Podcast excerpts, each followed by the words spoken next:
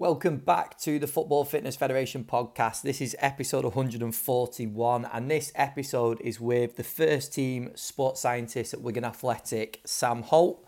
Sam came on to talk about his reflections from the season just gone, some of the challenges he faced as well. Um, he also spoke about his journey getting into football at such a young age and the effects that not only COVID had, but also all the changes that have gone on at the club, what that uh, the effect that had on his role.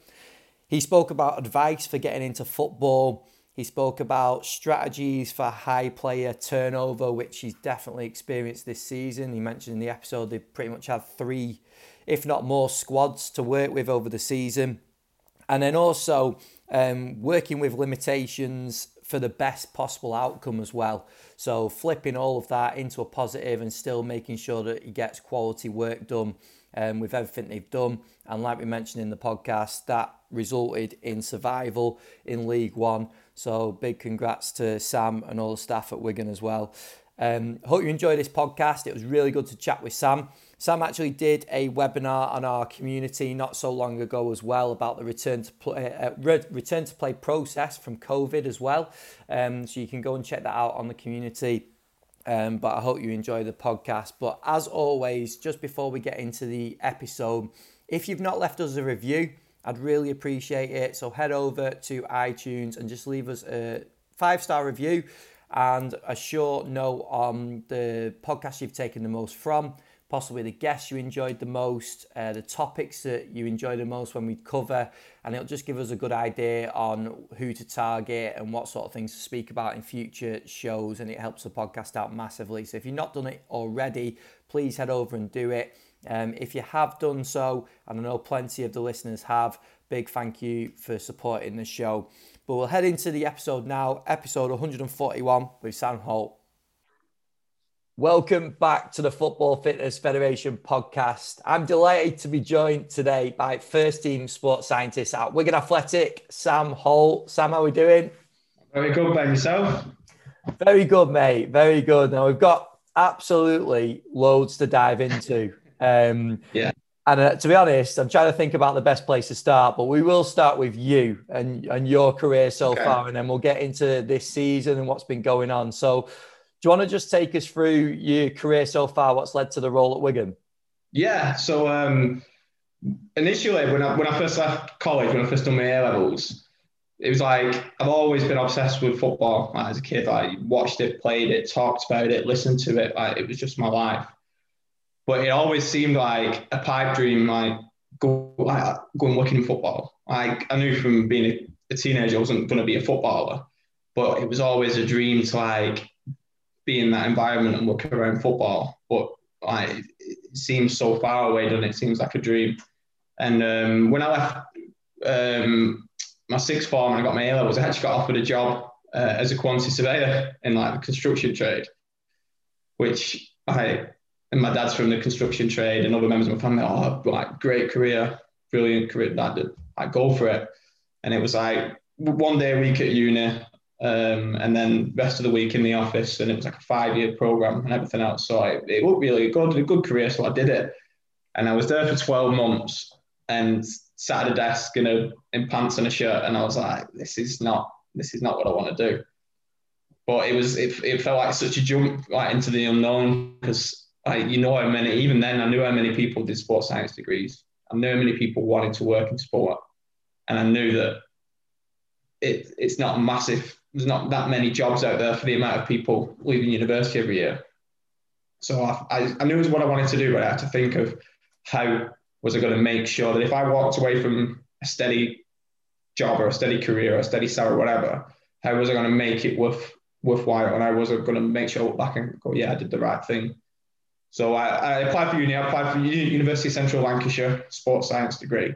And I knew that throughout that three years, I had to just do everything. So sacrifice all my time for three years to put myself in the best position that when I left and went to do my post grad or whatever, I was in a good position to stand out above everyone else getting the same degree. So for the three years, I volunteered, I did internships. I like literally people couldn't get rid of me. Any any opportunity I had, I took.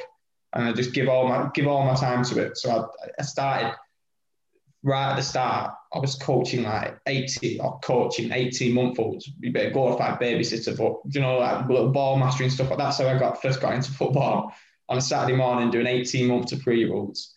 And then like one by one things just sort of spiraled. Um, I managed to get on as an intern doing some football coaching at um, a grammar school in Bury. Um, through that, um, an opportunity come up um, to volunteer working at Man City. So I started doing coaching development centres and stuff like that there. So I've, done my coaching badges as well. Um, and then as I progressed through my degree, I started to become more sort of technical and interested in the sports science and the strength and conditioning side of stuff. And I started to go and do workshops and courses and um, stuff like that. That's when windows started to open up a little bit more in terms of, um, first of all, I did personal training. Um, and then a colleague I worked with at the grammar school in Bury had got a, a job at another school down in Cheshire and they was looking for a strength conditioning coach. So like, all them sort of experiences, sort of, I was still volunteering at City and doing bits here at City. I'd managed to work up to being at the academy there, working with our select teams. Um, and then I started to get some paid work in my last year at uni at this school as a strength and conditioning coach.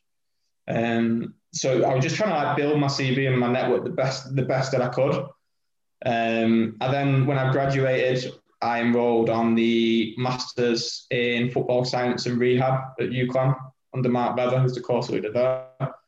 Um, and sort of in the, the first day there, I went I went in early and just like knocked on his office door and just had a chat with him and just sort of introduced myself and just sort of said, I'm not, I'd love to work in football. I'm not actually got anywhere in football. We're doing a little bit of unpaid work here and this, that, and there. I'm working in a school. Um, and he said, right, okay, well, leave it with me. I'll, I'll send us a copy of your CV and a couple of letters. I'll reach out to people in the game and see if we can get yourself any like shadowing or anything. So I was like, brilliant. So then within a week, I got a phone call from Dave Billows, who was the head fitness coach at Wigan. Mm-hmm. Um, and he, he, he just said, Do you want to come in for a chat? So I was like, Yeah, do I? So he said, I'll come up to Euxton tomorrow. So when he said Euxton, I thought that's that's the that's the first. I knew that the first team training ground was there. So mm. I thought that could be like I could be helping out with the first team here. So I um, I went up and met him the next day, and um, yeah, just went from there. I, start, I started the day after. Um, I went in unpaid at first, and then they put me on like an intern. Within a couple of weeks, they put me on like an internship contract. It was like hundred pounds a week or something like that.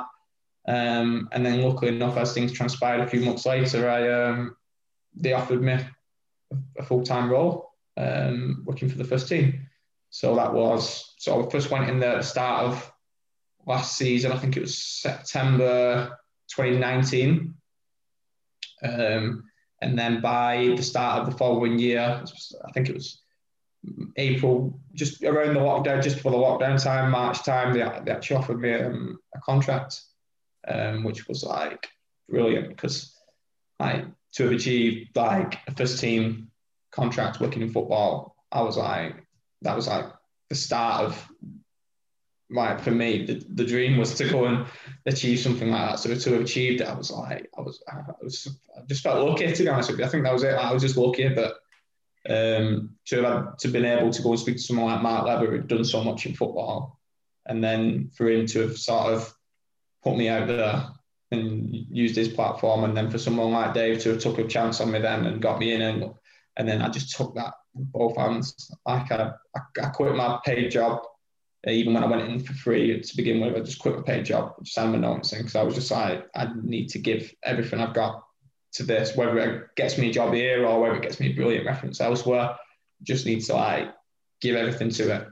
So I, yeah, I did that and I went in just full time. I, I served, I went in part time while serving notice at the school, and then as soon as my notice was up, I just went in full time. I just got stuck in. Like anything they wanted me to do, I did it and, and then anything else I did on, I could do on top, I did. I just I was there all the time. They're probably sick of sight. Um, and I just, yeah, I just got stuck in because I just knew that like it was a platform for me, and it I was wet behind the ears and wasn't the best technically. Like I'm not saying I went in and had all these brilliant ideas because I didn't, but I just listened and learned. And uh, Andrew Proctor and Nick Meese were the uh, the head physios uh, and the head of medical and I just like followed them around like a puppy. Like, and again, they must have been sick of the sight of me because I just followed them and just like watched everything they did.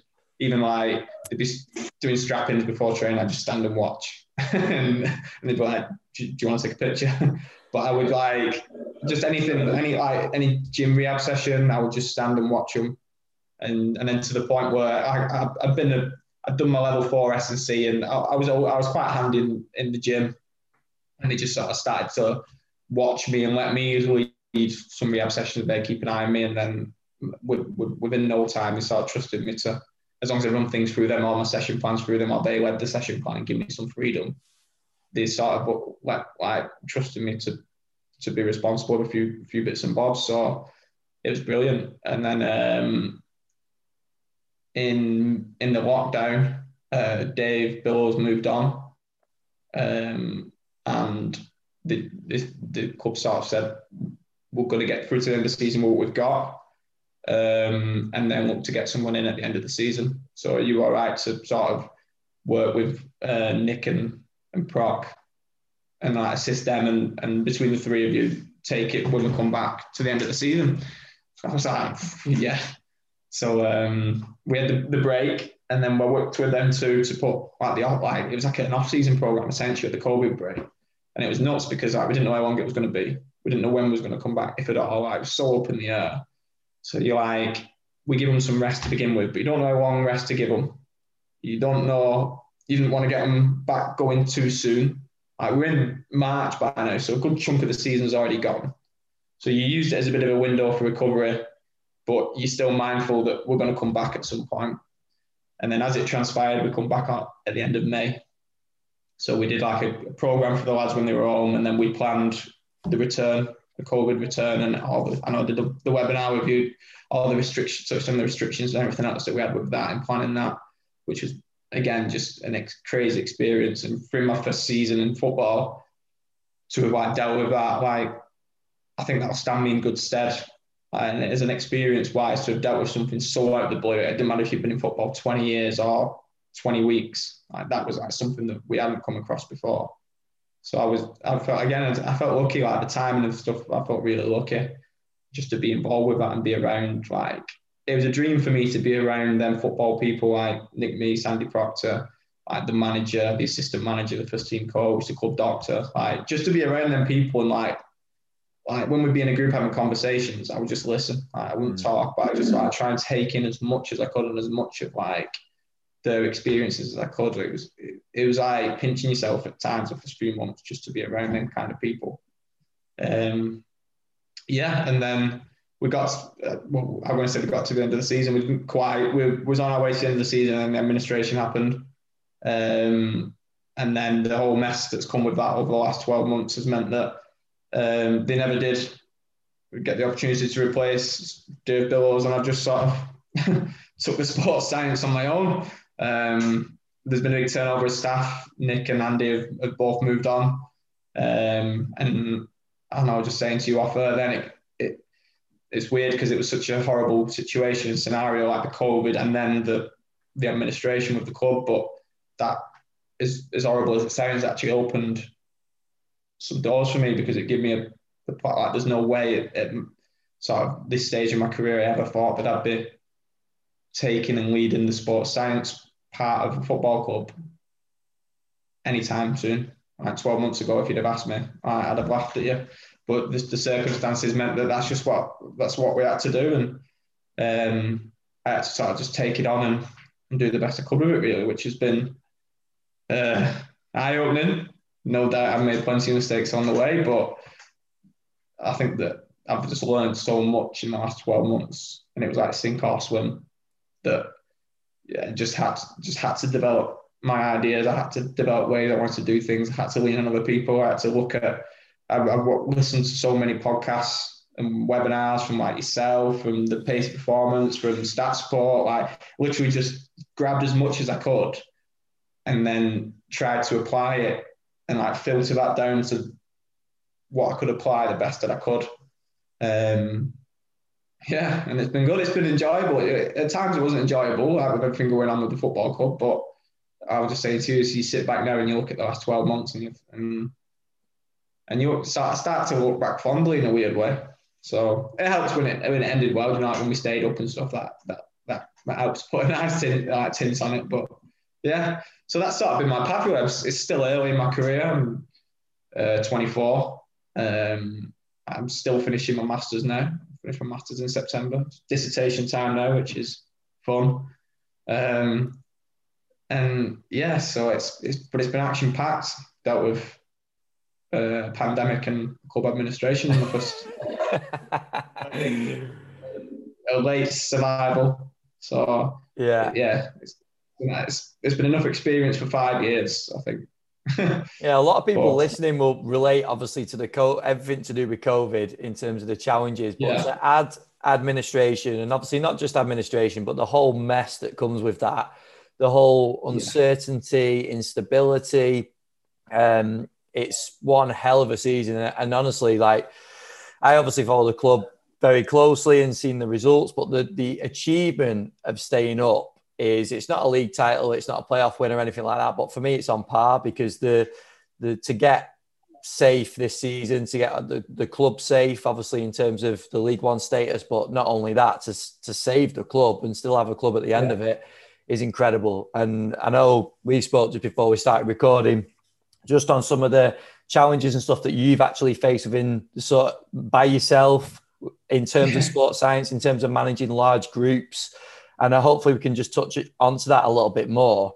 Um, but what I would say just before we do that, I was just going to ask, like people, obviously you said very early in your career, only 24, super, super young, but gone through a, a hell of a season.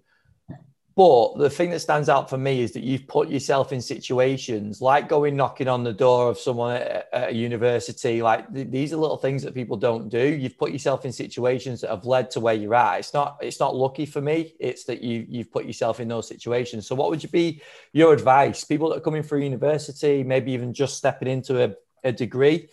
Um, that want to work in football, there's plenty of them out there. What's the difference from you getting into it and then you ending up in I'm not saying surveying is not a good career because it is, but doing something doing something that you don't want to do.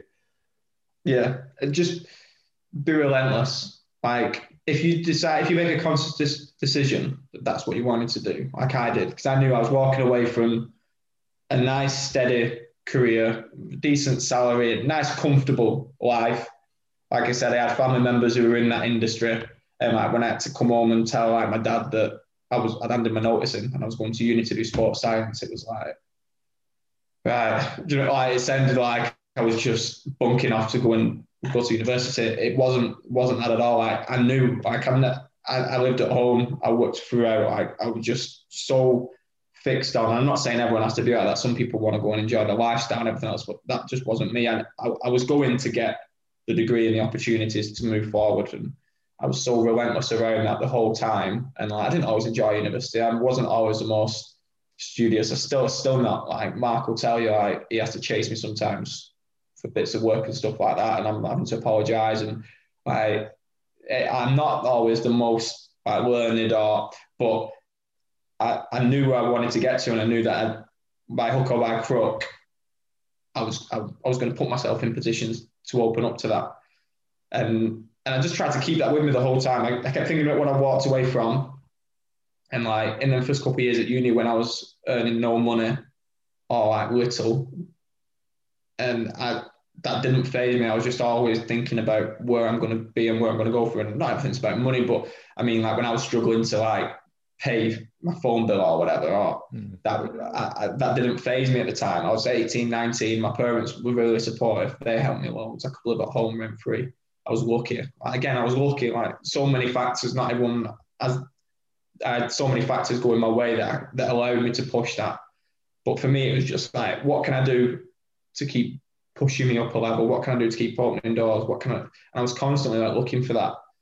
And um, I think you've got to. I think like it's so the, the industry is so sort of saturated and people coming out of university with the ideal that they want to work in football. I think you have to do something different. You have to build your CV. You have to. I I knew that if I went knocking on Mark's door and asked him to put my cover and like my CV out there, I knew it needed to appeal to someone. Mm. if he was going putting a CV out there that was empty, or that I hadn't really pushed, I put myself out of my comfort zone, I might not have got that phone call from Dave Billows. He might not have been willing to put it out, so I might not have been so willing to put just throw that out for me. I knew that I had to have that backed up. I knew that I had to be doing the CPD, the courses. I knew that I had to be going doing the experience. I knew that I could put two good grammar schools and um, and Man City on my CV. Now the fact that the it wasn't a lead role at Man City, but the fact that I'd, I'd worked my way in and worked my way up from volunteering doing a development centre in Bury at the school that I was working at, it just come up through chance because I put myself in that position. And by the end, I was doing three, three, four nights a week up at the CFA. So I, I knew that I just had to keep being relentless and keep working. And then in that in that time scale, meet as many people as I could, try and make the best impression I could, try and make people when they work with me go, he's, he's all right. Like he, will he'll work hard. He'll he, has got he'll he'll bring good ideas. He'll. I, I just wanted I wanted people to to when I work with them to go, yeah, it sounds good. Yeah, I like him. So I wanted to put myself as many positions like that I could and leave the best impression that I could because I knew that it's a big industry, but it's also a small one. And everyone sort of knows everyone. Even me and you were just talking then, and, and we, there's mutual people that we know, and we've never met in person, but we both know people really well, uh, the same person. So I knew that it's all about just creating them relationships and, and, and pushing yourself. So I think that's just what you've got to do. If, if anyone listening to this is at university now or is, is thinking about it or it might have left university but doesn't know where to take them, just be relentless. Mm. Just like I'd send I'd send emails out to every football club within two hour drive multiple times and never got replies. But I just kept doing it. And yeah. I, I'd send it to the same person, I'd send it to a different person at the football club. I just will keep going and going and going. And in the end, that wasn't what got me through the door anywhere. But it could have been. Mm. Like, and I, I just kept going. And I think that now, like when I'm like now I'm through the door somewhere, if people reach out to me, I'll always try and help them in some way now because I think that was me not even long ago. I'm not talking 10 years ago. It was me 12 months ago, 18 months ago. Mm. Like, des- just desperate. Right. I'd, I'd give up a full time job to go and volunteer for free at Wigan to begin with. Just and in the end, I think they just felt sorry for me and give me 100 quid a week expenses to begin with because I, I said, "How are you going to live?"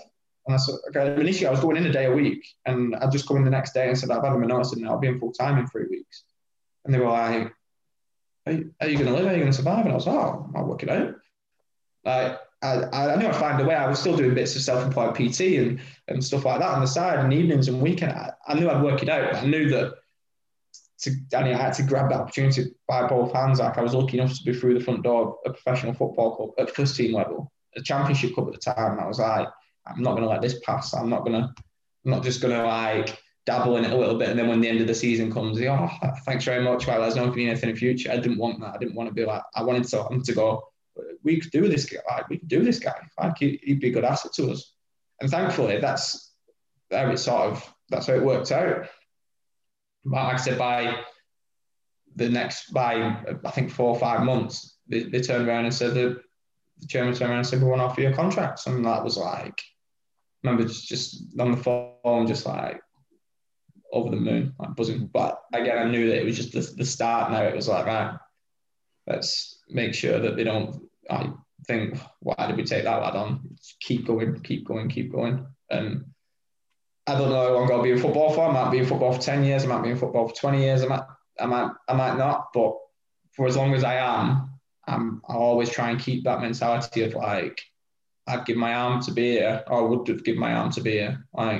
Think I try and put myself in the mentality of like volunteering in the rain, coaching six year olds on a Tuesday night in November. That's what got me here, or like teaching netball to to some schoolgirls, just like the experience of being involved in, in a grammar school and the doors that opened up.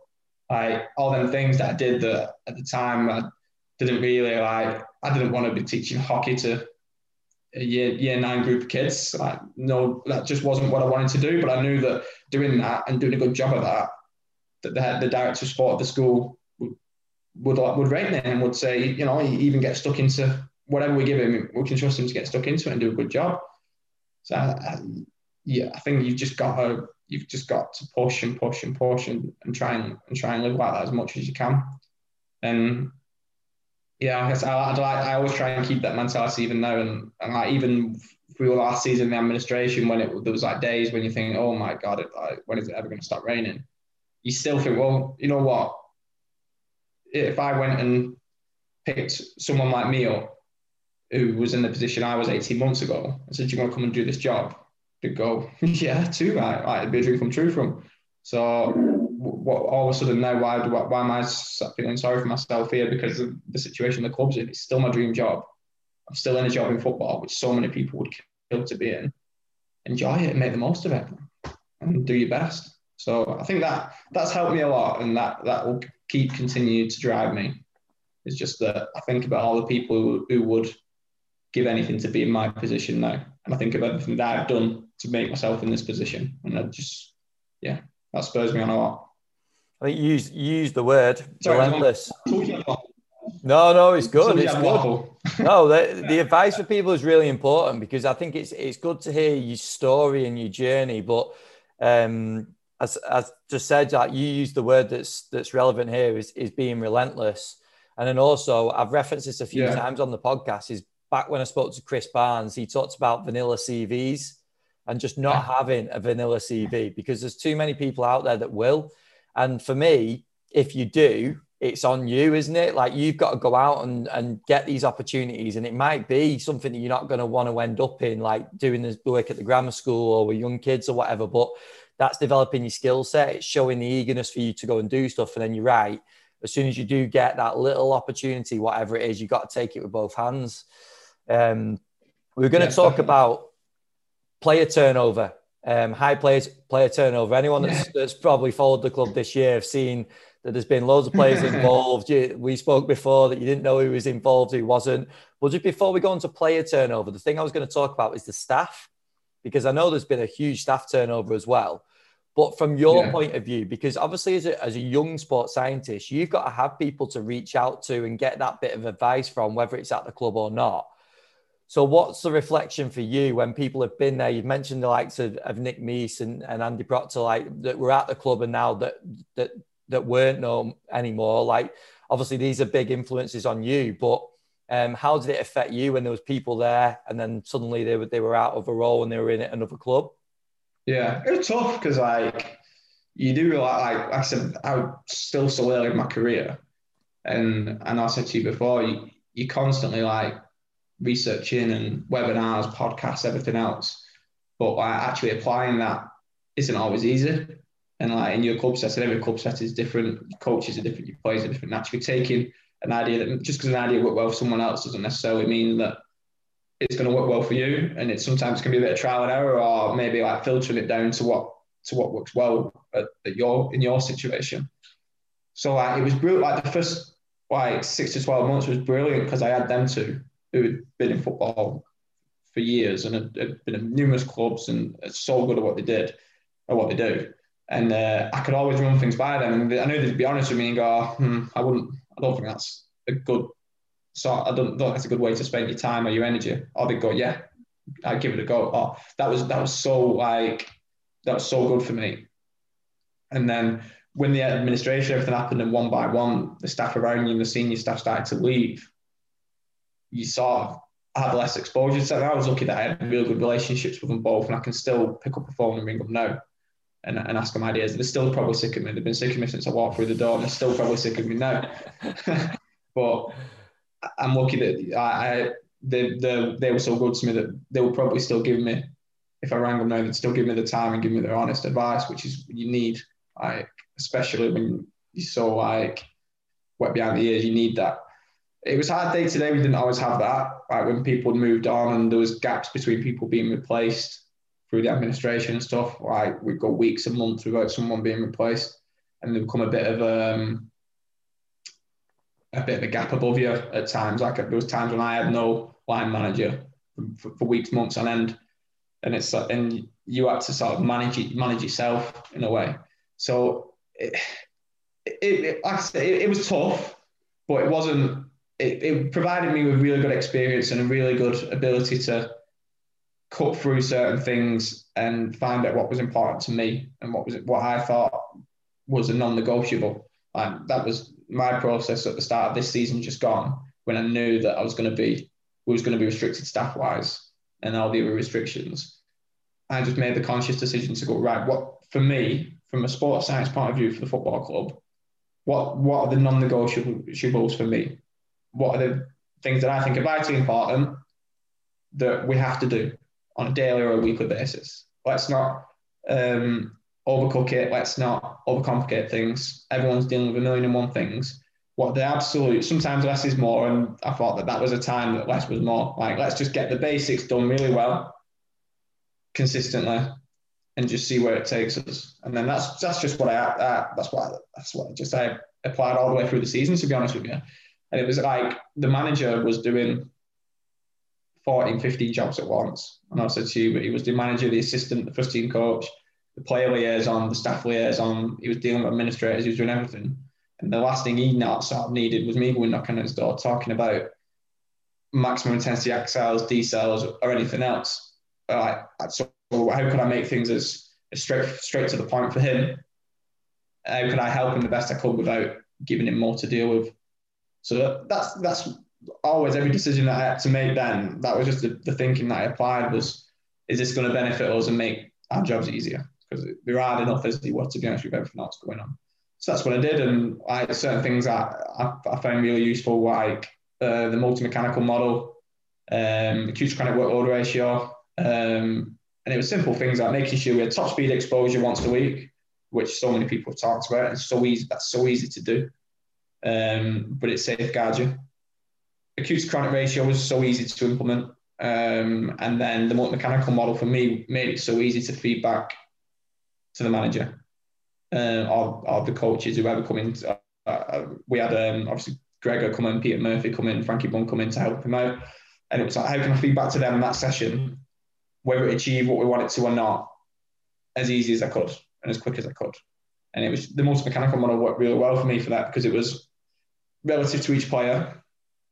And then it was just a simple percentage. So here's, here's your training session, here's the drills, at the start of the week, I'd give them a plan to say Monday we might want this volume, percent of volume, this percent of intensity, and we might want to hit X amount percentage of a high speed or sprint distance.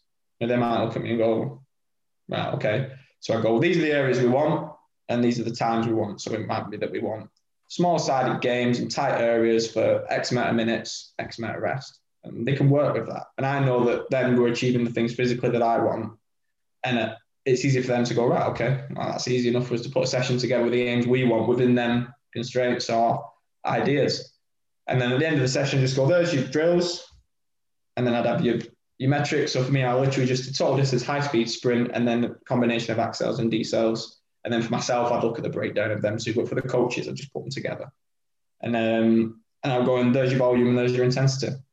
So if we look at my plan for the week on Tuesday, this is the volume we wanted, this is the intensity we wanted yeah, we've hit that. And I just that was how I, I just rolled them for the rest of the season. I didn't, I didn't feel I needed to get any more in depth with the coaches than that because again they were just dealing with a million and one things. Mm. So actually for me, less was more at that point. And there was only me as well. So I'm trying to do pre-ab and gym sessions and whatever else, and conditioning sessions on the grass and topping lads up. So I was trying to make things easier for me as well. To be honest with you, if I, I, I set the target that for chronic loads, each lad was going to have a chronic load of two games worth, two maximum games worth in a week. That was my target throughout the season. I wanted everyone there are thereabouts at least two games worth of chronic load. So that was easy enough for me to manage then. I, would, I was very lucky that um, I'd started playing with Power BI a bit, um, which was causing me headaches. um, but once it's just out, it was brilliant. But then uh, a member of staff, his brother, had actually set up um, a company I know I'd put, I'd, I'd touched him to you said Powerful BI. It's unbelievable. I just said, this is what I want. And he was like, ah, no problem. And the next day I had a dashboard with acute chronic, um, 21 and seven days, um, top speed exposures, uh, everything like that. We just had, we had through daily load reports in terms of percentages for each player it, it, and it, and a session and drill feedback sheets. And it just becomes so easy for me. Then I'll just put the pods in, download, refresh, and then my report would be there. That saved me straight away, an hour, an hour and a half a day maybe of looking through data and everything else. Uh, and again, it was just look, it was a staff member, his brother was a whiz with Power BI and was trying to get in sport. He, at the time, he just started working with Preston, um, with Tom and Luke there. So he was like, yeah, no problem, I can do that for you, no issues. So we did it. And again, that just saved me so much time. So I was just constantly trying to free up as much time as I had for the players, to spend time with the players or the coaches or whoever, and less time just in my office looking at a computer. Um, so yeah, I know that's there may be there will be better ways of, of running a sports science department, but for me, that was my non-negotiable. So out on the grass, this is what we want. This is how we do. This is what we want each week, and then from then it just sort of it managed itself, and I would the, the software would just program it for me. And then every morning or at the end of every day, I could just look back through, see who was concerned, set the thresholds for the next day. And then luckily with STATSports uh, Live, we can set the thresholds on the iPad. So I'd be up there with the live and I knew at the end of each training session who needed more, who didn't, and knowing the session who who who'd done, who did what we wanted them to, and then a little nudge to the manager and he'd make them a photo or something like that. And yeah. it just becomes so easy just to manage them because we we we had three squads this season at times. Like we we've had three full changeovers changeovers from pre-season. We lost a full squad. We had a mixture of 23s and a few frees that we got in at the start of the season. And then we had another full squad in January when we signed nine, 10 players to the rest of the season. So your screening and your testing and everything else become difficult. And like you, fatigue monitoring and stuff like that become difficult. And by the end of the season, once we had a steady team, we brought we brought in fatigue monitoring. I had um, Jack Winard had been had come in as the academy sports scientist, and poor Jack, I, I used to borrow him all the time and, and and pull him over because he was he's so good with like the four step stuff and everything like that. And I knew that in the morning in in the gym, while we were saying pre-ab Jack could do some fatigue monitoring testing and look after him in pre-ab. I could go out and set up outside, or I'd be outside with like the end stage rehab lads doing some conditioning drills on the on the, on the grass before training, and that just freed me up so much then. And and then I could actually go up and plan proper structured warm-ups and not just four four lanes with a, a bit of like a pulse raiser and activation and stuff because I had all of a sudden I had 45 minutes in the morning where I wasn't in the gym with lads doing pre-ab and stuff like that. So it did become easy. And lads who, who were working in lower down the pyramid in non-league will be shaking their head at me now going, well, I've done on my own for X amount of years. But it's so new to me. Like, I'd first come in and like you said, we had a department. We had Nick Meese, Andy Proctor, Dave Bills was the head fitness coach. Um, and we had like a structured department. And then all of a sudden, that was gone. And then people were gone. And I'm like, trying to bring some sort of structure and some sort of day to day, this is how we're going to work. And, it, and it, wasn't always easy, and it wasn't easy during the season. But I think I'm so glad I had to go through it, and I'm so glad that it happened early in my career as well, because I think like the last 12 months, that experience will be like brilliant, brilliant for me, and having to deal with things and keep plates spinning. that was the main thing I always had, trying to keep plates spinning. I have three or four different plates and just trying to keep them going. And you'd be running around in the morning trying to do this, that, and the other. I'm thinking, oh, and they go and you constant constantly doing that. But like I said, it was no matter how like challenging it was, and it was always challenging, but in a good way. It was my dream job, and like I, you might, I, I was going to say I wouldn't change anything, but probably would. I probably would. But I mean, like the fact of the matter is, I was doing the job that I'd, four or five years ago, I'd, I'd quit a career at 18 because this is what I wanted to do, and I was doing it. So again, that mindset of that relentlessness and that grab hold of this opportunity. That was what constantly like made me enjoy it in a way. Just a very quick update on our online community. I mentioned in the previous episode that we had uploaded a super webinar, nutrition webinar from nutritionist Matt Jones, the guru of nutrition. Um, anyone that's followed Matt or possibly heard him on the couple of episodes he's been on the podcast, he's an absolute wizard in terms of nutrition. Um, so he goes into football nutrition and he goes into how he periodizes nutrition as well. So that is now available to watch on the community. And I know a few of the members have already watched it and taken plenty from it. But as this podcast goes out, we have uploaded a brand new webinar This webinar is from first team sports scientist at Leicester City, Tom Joel. He has presented on using different levels of feedback to help inform practice. So, something we spoke about a lot on the podcast is how we present the work, the findings, the data that we work with as sports scientists over to coaches, the time that we do it, and the way we go about it. Tom goes into great detail on his approach and some of the ways that he's found um, most successful at Leicester, and obviously look at the performances of that first team over the last few seasons, absolutely incredible. So you can go and check these both of these webinars out, as well as all the other content we've got available. I think there's over 40 hours now worth of content, webinars, and presentations over on the community.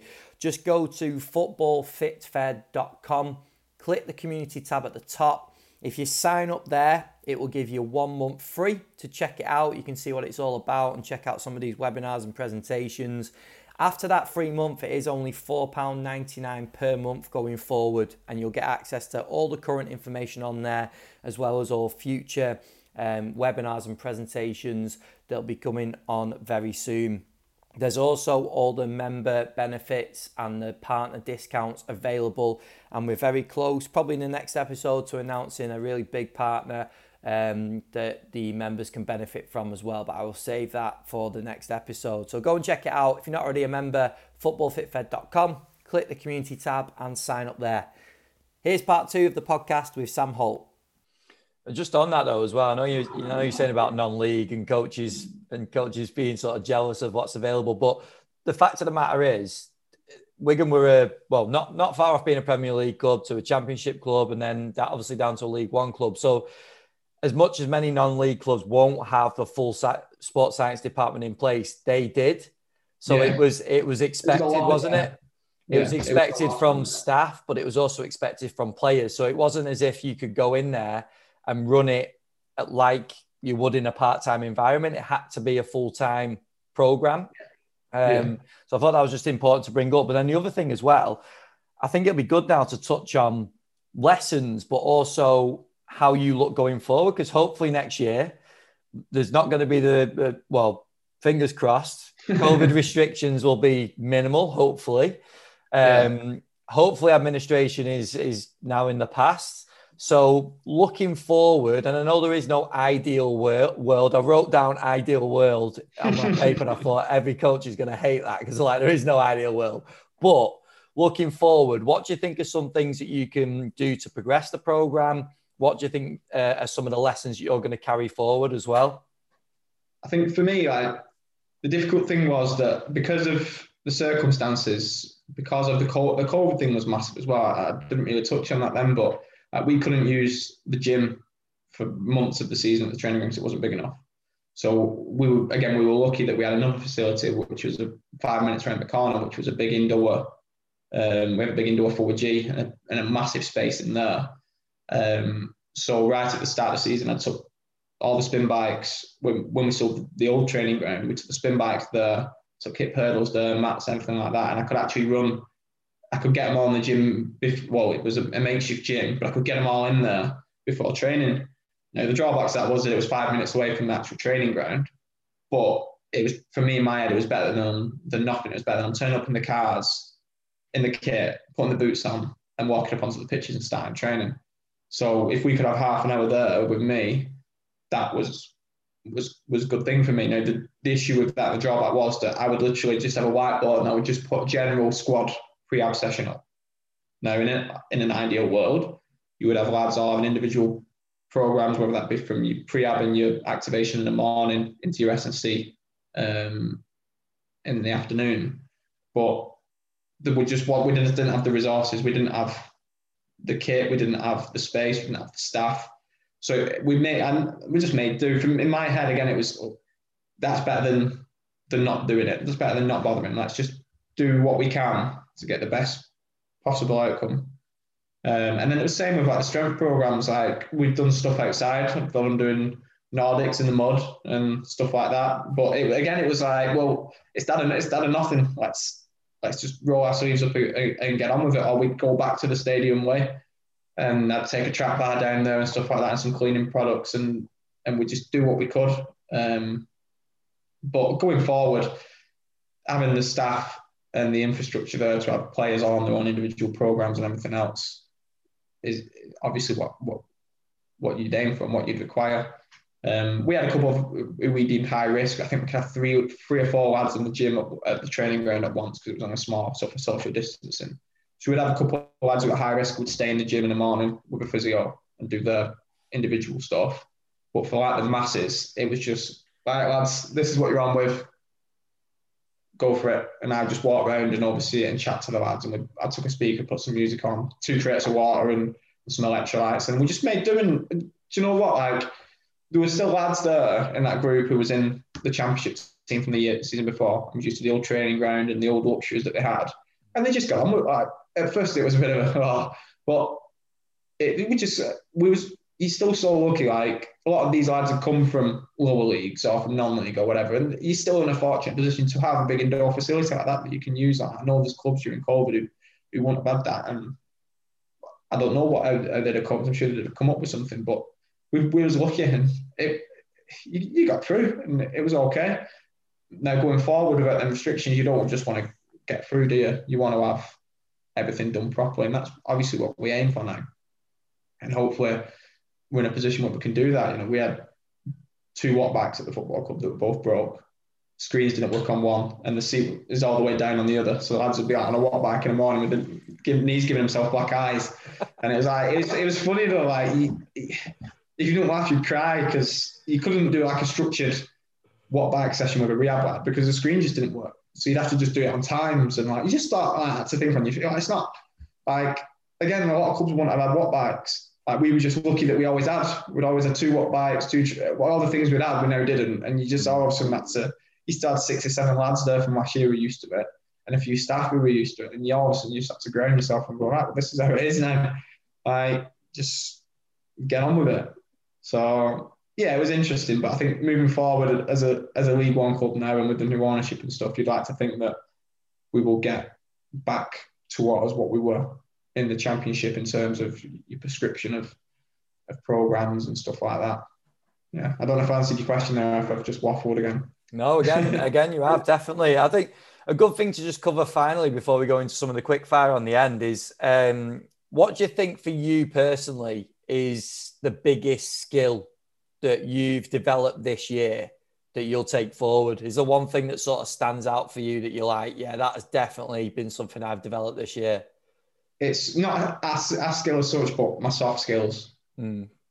More so than my technical ability which is developed as well, like from, from working day in, day out. But like I said, like, you can have all the best ideas in the world, but if you can't apply them or know how to apply them or know how to work with a player or coach to apply them, I don't think you're going to get anywhere. And for me, it was that was the big eye opener. Like I'd just come in as like an intern and then managed to get in. And this season, I had to have difficult conversations with players at times and manage players and wrestle them out the dressing room when they sat on the phone to come in and do some stuff in the gym and get buy-in from them. And like, I think that's what's developed most for me as a practitioner is getting buy-in from the lads. And I'd like to think we got there. Again, though, we had three groups of players, so we had to get there three times, three different groups. Got you practicing. yeah, you, at the start of the season, we managed to get all the lads in, doing everything in the gym and buying into everything. And then they all left. Mm. And to be fair, that middle group, which were all 23s and 18s, were brilliant because they were young lads. They'd done it kind of, and they were so easy to manage. And then you had the influx of pros again in January. We started again with, um, we to, and we got into again, and again they were brilliant. Like we, we had some really good pros come in who like superb, and that on the whole they, they were easy to manage. Like it, it was easy for me. I mean, I'm not I'm not daft. I know that it could have been easy for some of the lads to just pipe me off in a sense because I was young or I'd not been around long or whatever else, but they didn't. And whether that was me managing them well, which I might tell myself, um, or whether that was them just being good pros and knowing that they had to muck in and do what do what was expected. More likely, probably. Mm. But yeah, I think um, that that's definitely. And again, like working with the coaches and the manager, like I said, the manager was doing so many jobs at once and running the club single-handedly for a long period of the time. The last thing he needed was me saying, such and such is on restricted, restricted training today. Also, it was like, how can I work with him to get what he wants at the session because he's got 18 lads up there, or some days we had 11 lads training, some days we had 24. Like there was no consistency in terms of the circumstance because lads were coming and going all the time. And he just had to think on it, like just had to deal with that. And then the last thing he needs is me can oh, yeah, he he can only do this or he can only do that. It's how could I then meet him in the middle and go, well, like I said, he's probably for the week he's he's cooked, he's set. He can be a and Gaffer go, oh, will you be a floater then? And it was like we'd just meet in the middle, and it, luckily, like, again, it was lucky that the man in charge was was in and not somebody else who might make things difficult for everyone. Um, so, but yeah, I think definitely, I think that's you don't learn that at university, you don't learn that in your courses as much. Um, the actual dealing with people. If you can't deal with with people and different people, everyone's different. Some people might need you to go and wrestle them out the gym. Yeah. Take the phone yeah. off them. Or go in and take the ping pong table off the uh, the ping pong ball off the table and put it in your pocket until they've been in the gym. But some of them will just react badly to that, and it's that sort of knowing who to. put It's picking your battles, I suppose, and And I think I've, I've grown better with that. When I've first gone in and you have all these ideas and you think everyone should do what you say, you soon get found out and told where to go. Um, and I think it's some. I, I think we all, as sports scientists or SSC or whatever, we all think we have these brilliant ideas and this brilliant education, everything dead sophisticated and fancy, but sometimes just, just put it to what I like, just do the basics and and just appeal to people and get them to buy into what you're trying to do. And if that's something dead simple and dead basic, it's better than nothing. Like for me, if putting a dead easy, dead simple pre-ab workout on the board in the morning at, at the indoor 4G, got 22 ads are doing it, that was better for me than trying to overcomplicate things and make life for myself and for other people difficult because we just didn't have the time, we didn't have the people, we didn't have the, the structure. So yeah, that's been the, the biggest learning. I think in the first six, 12 months, I, I grew on loads technically. And then in the last 12 months, it was all soft skills. It was all like, how do I, how do I apply that and get people to buy into that? And like I said, I think that I got a lot better at that. I like to think that people did start to go, I, to listen or to, to do what I was asking them to. But you never know. Everyone has a plan until they get punched in the face. Exactly. And I've been punched in the face a bit this season, trust me. Quality, mate. That was a really, really good insight into, into this year. But we'll just go into some of the questions that we finished the podcast with now. So, first one yeah. being some of the biggest influences on your short career so far. well, I wouldn't be in it if it wasn't for Mark Leather, who teaches on my masters. Um, and like the content of the course and the guest speakers had in, like Chris Barnes and people like that have come in and, and spoke. That's been brilliant for me. Um, Nick Meese, Andy Proctor, I could talk about them all day. Um, yeah, uh, the club doctor, Jonathan Tobin, um, and then the manager as well, um, Leam Richardson. I, like I said, he's been, he's kept the club going. It's been unbelievable. Um, there's probably other people in there that I've missed or be annoyed at me, but off the top of my head, the, the the big five that have sort of shaped where I am. I mean, like Simon Williams as well, who I worked with at City, who was the director of sport of Bury Grammar. I went working with him there. He got me on at City doing bits and bobs. He then moved to this other school, took me there with him. So in the early stages of my career, if it wasn't for him, I never would have probably got in the door at Wigan either. So yeah, I'd, I'd say him as well. Uh, even though he, he doesn't work in football now, he's just with the schools. It's still like without him, I wouldn't be anywhere near like making the roads that I'm trying to make now. So yeah, I think it's hard, isn't it? Because there's so many people that you lean on and and have helped you out. And I'm like racking my brain. I think I'm definitely forgetting someone, and someone's going to be annoyed at me. But yeah, um, yeah, they've been massive for me. People. Brilliant. And the next one, what would you say your biggest strength is as a practitioner? I don't know. That's an hard one, isn't it? I think I like to think. I think I've developed the ability to like be proactive, but then also be able to be reactive well. Like be proactive in what I want to do and what I want to achieve for like the day, the week, the seed, whatever, the cycle. But when stuff crops up and I've learned that it does, that throws all that out the window, then being able to think on your feet quickly and think, right, well, what's the next best thing I can do here? What's what's the next You know what I mean? Because every, everyone who, who works in this job will know that so much will crop up in a day that scuppers your plans. Like that's why there is no ideal world. Is like say you want to do this and that, and then something will just happen, and you go, right. And I think being able to deal with that has been has been massive um, for me. Like in in this season in these circumstances as well. I mean, like some of the stuff that's cropped up in the last twelve months at that at this football club has been like incredible. Like people never know like some of the things that some people at the club have had to deal with. Like I've been looking, been sheltered really, but it does work its way down. But like it's crazy, and I think that ability to think on your feet and find the next best outcome. I think I've developed quite well, really. I'd like to think so anyway. Again, people might listen to this who think he's miles off it, but I'm sure that's not the case. Oh, well. Oh, um, next one being around CPD. So yeah. obviously it's interesting because a crazy, crazy season, super, super busy. Obviously, just you in the sports science department. Like, how have you focused around CPD? Not necessarily courses, but um, podcasts, webinars, articles. Yeah. Like, where have you sort of focus your time? Podcasts and webinars are brilliant. I mean, I have an hour drive into work every day and an hour drive home, so I'll try and do one and a half or two podcasts a day, one in and one out. Um, that like they're so good because you again it, you, you get to the nitty gritty of what other people, more experienced people than me, and people who've been there and done it, what their sort of philosophy and ideas are. So although I'll I spend a lot of time on the research and, and everything else, for me, I need to learn from people who've been there and done it, how to apply that and what they think are the important things. So like podcast from yourself and from Rob Pacey are like for me brilliant because there's such a variety of people in there from all different backgrounds. And if I can try and take even a tiny bit from each of them and apply it to my own philosophy, my own way of working, I think that's so important for me. Um, so yeah, they're big. And then the webinars as well. Like webinars are brilliant. They're a bit more time consuming in that you can't you have to sit down and spend an hour. Like you can't just pick it up in the car or for a run yeah. or whatever.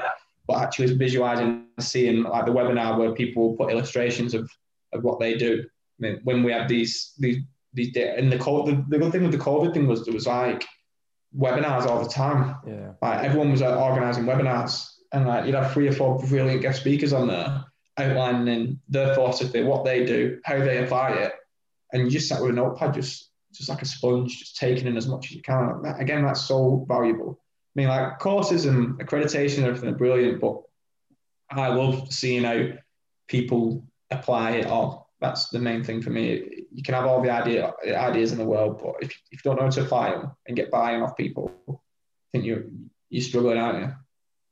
Is there any specifics that jump out? And I'm not I'm not after a, a shout out here, but you know, in terms of guests or anything. It might be ours, it might be Rob's, it might be webinars that you've listened to, just to give people a bit of an insight into maybe where you've taken the most from. Is there anyone that you sort of think of straight away in terms of a guest or a topic that you were like, yeah, that was really, really good yeah. for me? For me, I remember when I first started my masters before I'd gone in at Wigan, the first speaker that come in was Chris Barnes. And that for me set the whole foundation of everything that I do really going forward in terms of are we meeting the demands of a match in training? Is it relative to the player? Are we meeting maximal intensity periods? Uh, you know, they, them sort of things are what I've built everything else on. Like in my head, I'm think I've always straight away then everything's relative to the player. Are we matching in maximal intensity periods? Are we matching the volume of the game? And all of that sort of. And I liked his journey from how he was from university and he built a lab and then quickly yeah. realized that's what I'm saying about applying things. Quickly realized that a lab wasn't what they needed. They needed something functional, and um, that that was like the big one for me. And I, and I, he's got quite a few um, webinars on that out there with different people that are all worth listening to for me, even if some of them overlap and are similar. I think for him, he was one of the first sports scientists, really. Yeah. And here is, and the fact that he's still in the game now, and to hear his sort of evolution from his thinking back then to now, I think is is really insightful. And I think anyone like uh, even if you're just getting started, that for me was was like what really opened my eyes to sports science in like first team football. Because before that, like I was so wet behind the ears and new to it. I'm so glad I listened to him speak personally and then watched his webinars before I went in at Wigan. Yeah, and then could apply that stuff. So yeah, I, I think he's yeah he's he's really good. And then what do you think about one of the most important traits for a coach to have to be effective with players? So I know you mentioned about soft skills before. Is there anything that sort of yeah. stands out where you like coaches have to have this in their back pocket to get that buy-in and be effective with players? Yeah. It's just being able to like read or know when to push, when to ease off, when to because you can soon alienate a player. There's certain players I've worked with who frustrate the life out of you because you know that they could do more. Yeah. And, and you can look at the stats, you can look at the heart and efforts, you know they could push themselves a bit more. But I know that with that player and that mentality and the is the way he's been brought up through football and everything else, I know that if I just turn on him, it just go under and you get less. So it's like, how do you then appeal to that player then to make it? Ultimately, they're doing it for themselves, not doing it for me. And that's what I'm trying to say. Like, it's your it's your career, and it's like I'm just trying to help you. Like, don't do it for me. Mm. But like, I'm telling you now that if we did this, or if we do this, or if you apply yourself to da da da da da, this is where this is the difference we'll make to your game. So you can talk about like strength power ratios or whatever you want to talk about, or maximal aerobic speeds, or top speeds, or whatever, whatever you want to talk about. Whatever it is, you know that if it's ultimately benefiting them and their game and ultimately their career, then that's what we're doing it for. And I think if you can get that through to them, again, whatever it is, and if it's a lad coming back from injury who's coasting, or that you're having to battle with all the time, who's at end stage now, or if it's a lad in the squad and every time you do testing, is at the back. We've had a lad who uh, we do um, when we do testing, like on the grass, we'll do like an MAS, and he's he's at the back from the start, and it's that isn't a fitness issue to me. That's a mindset issue, and it's how do you break through that then? Because like we know that if he did, if 800 meters in he started to blow up, that but that first 800 meters is near the front, we know that it's a fitness issue. But when he's a relatively fit lad and he's and he's right behind right at the start, that's you're thinking, well, there's, there's something else at play that we need need to work with, and I think it's important to see them differences, isn't it? And not just treat well he's unfit, running more. Yeah let's just try and build a bridge here and, and see if we can get through to him another way. I think that's, yeah, I've learned that because that, that would have been my approach maybe at the start is, look how bad he's doing. He's not fit enough. When really, well, let's just hold on a minute. And like we've had lads come in who you start to see certain things where like had the same lad who, who would never, never, to, never notice him take caffeine ever. And in a week he'd come to my office asking for um, a caffeine shot twice. And it's like things like that that you go, well, let's just have a conversation. Like, is everything what's like at home? And all of a sudden they open up and tell you that they're in this issue or that issue at home and they're not sleeping and this, that, and the other. And I think like rather than just go, yeah, yeah, no worries, or I think sometimes it's knowing when to delve a little deeper or when to just take it at face value. Yeah. I think that that helps a lot. And again, these are these soft skills that I'm learning. Like, still getting wrong. yeah, like, yeah. Even if you've been in football five, ten years, you still get the, still get something wrong and deal with things and afterwards go, oh, I probably shouldn't have dealt, dealt with it that way. But I think getting better at that is is massive because ultimately, if they you don't you don't need to be mates with them, right? But if if you have the respect, their respect, and they know that what you do is for them, and that you've got their best interests at heart, then I think you get you you will get a better buy-in off them. I think, yeah, I definitely. Think so. No, Conor Washington spoke about this on the podcast as well, yeah. the different approaches. Yeah. So I think anyone that's not listening to that, go and listen because obviously he's in the game. Very yeah. interesting in sports science. Like he gives one side, but then not all players are like that. And you, the quicker you understand that, the better, really. And that's what you've touched on there. Um, and then final one, mate. In terms of players, are there any common traits? Obviously, you've had uh, you've had a couple of seasons, but probably about five years worth of squads. so, um, yeah, in terms of all the players that you've worked with, some of the higher performers throughout um, those squads, which there have been some brilliant talents. Are there some yeah. commonalities that you see with those players yeah. in terms of the traits? That word, that word, relentless again, isn't it? It's mm. in a different context, but relentless. Like the best I've ever worked with he was so obsessed like with everything. Like you, you'd have him a game on the tech board or two touch, and he'd be so competitive, he'd fall out. And he'd be like that with anyone. Like he was so obsessive with like in the gym in the morning, he'd be the first one in. He'd be doing that, always prep, everything. And he he was just so his mindset was so fixed. And then we've had a, a couple like that since who have really made like a lasting impression. I mean, they're all the same. And like you, you, just know the type straight away. Like the first one in the gym, like if anyone's um, not come in yet or on the phone, he'll tell them before I have to. Yeah. Do you know what I mean? Like, and and then they know not to make that mistake again. And that's that's just that's a player. And I think they're the, the high performing players that I come across, and they all seem to have that just that fixed. And don't get me wrong, you get lads who are so talented and so naturally fit, and they, you feel like they're on a jolly up and they do well anyway. Yeah, you're always going to get them. But the lads I've worked with who are like you, you say you talk about, oh, he's so relentless and obsessed and fixated on it. They always go on and, and have good careers and play well and and there's such a point, like it's so good to work with them because I can rely on them as well. I can, sometimes I won't need to go in the dressing room and wrestle lads. I'll just say to him, "Who's missing?" And he'll go, and he'll go out and, and bring them in within 30 seconds. you know what I mean? Yeah. It, it's my job so much easier because he's saving problems for you, like that you I don't have to deal with them. And when you've got lads who are respected about that, because they always tend to be the highly respected in the dressing room as well. So yeah, I think so. It's, it's, I think it's any walk of life though. That word relentless. If you're relentless and you're so focused on anything you do, I think you'll always do well. And I think if you're passionate about something and enjoy it, you'll always do well. And if you do well, you're always going to keep doing well. And as long as you keep that mentality of being fixated and relentless and open minded on how you're going to be better, it doesn't matter what line of work you're in, does it? I think that's that what that's what drives anyone forward and drives anyone on. I think that yeah, that's, I think that's how you've got to live. Definitely, mate. Well, this has been superb, Sam. Like the sort of the, the detail you've gone into through a real challenging season has been superb. But congratulations again on obviously securing the League One status because it's been oh, it's been a really good season to follow. But I know there's been loads of challenges along the way, and I look forward yeah. to, to following next year as well. Um, just before we wrap up, mate, do you want to just give your Twitter handle or wherever you want to direct people in terms of yeah. getting in contact if they've got questions or anything? Yeah, one sec. I'll check myself because I don't, I don't know it. Hold on.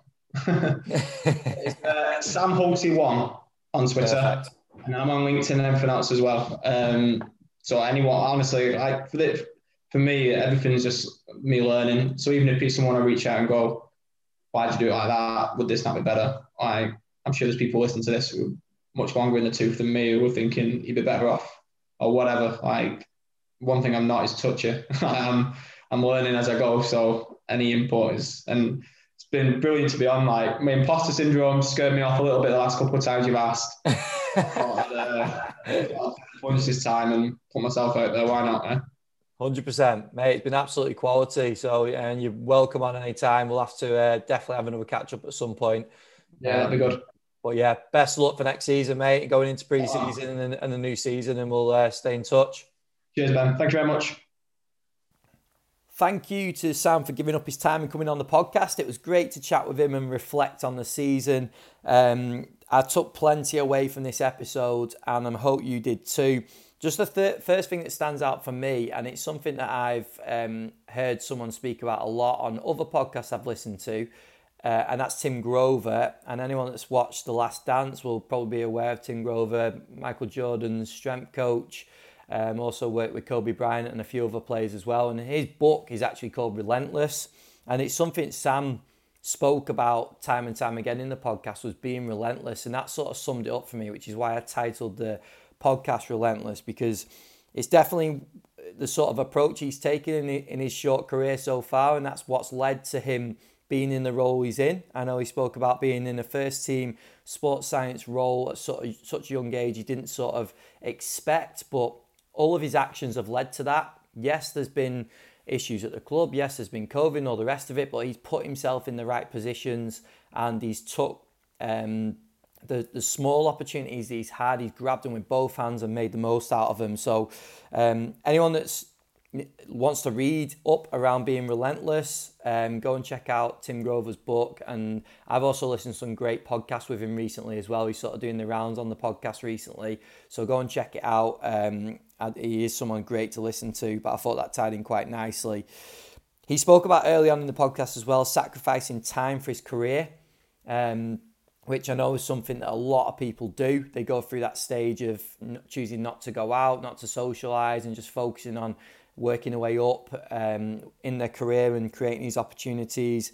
He spoke about hard work, which I think some people, some people get talked away from in, the modern world. It's something that we all have to do. We all have to graft at times um, to, to earn these opportunities. He spoke about less is more. So being a one man band essentially in charge of a big squad and, a, and an ever changing squad, like he spoke about in the podcast. Um, looking at is again, we spoke about it a lot non negotiables, his go tos, and they're the things that he prioritised and focus on. Um, future plans as well, so he's not settling for where he's at. Obviously, they spoke about trying to grow the staff and trying to hire someone else and get an extra pair of hands, which um, from the workload that Sam's been under, I hope that is the case, and I hope he does get people to chip in and help him out because I know it, the program can grow and get even better.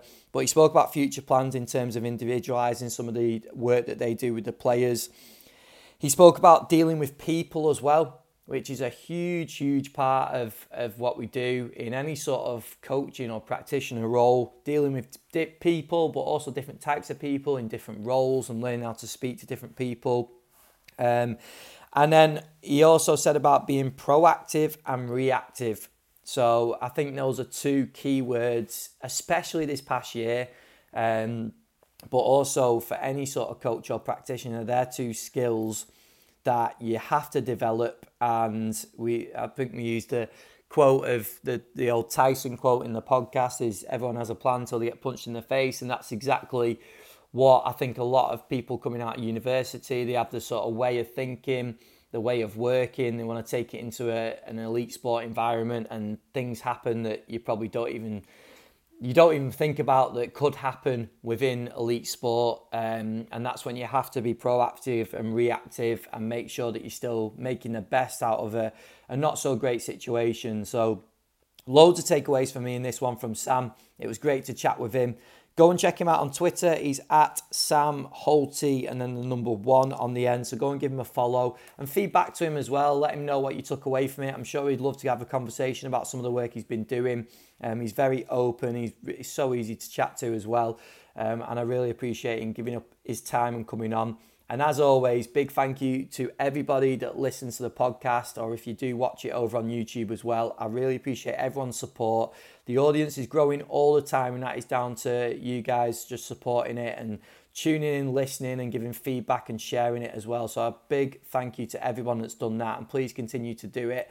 Um, got some great guests lined up over the next few weeks, and I can't wait to bring those shows to you. So, big thank you again and I'll chat to you again in episode 142 next week.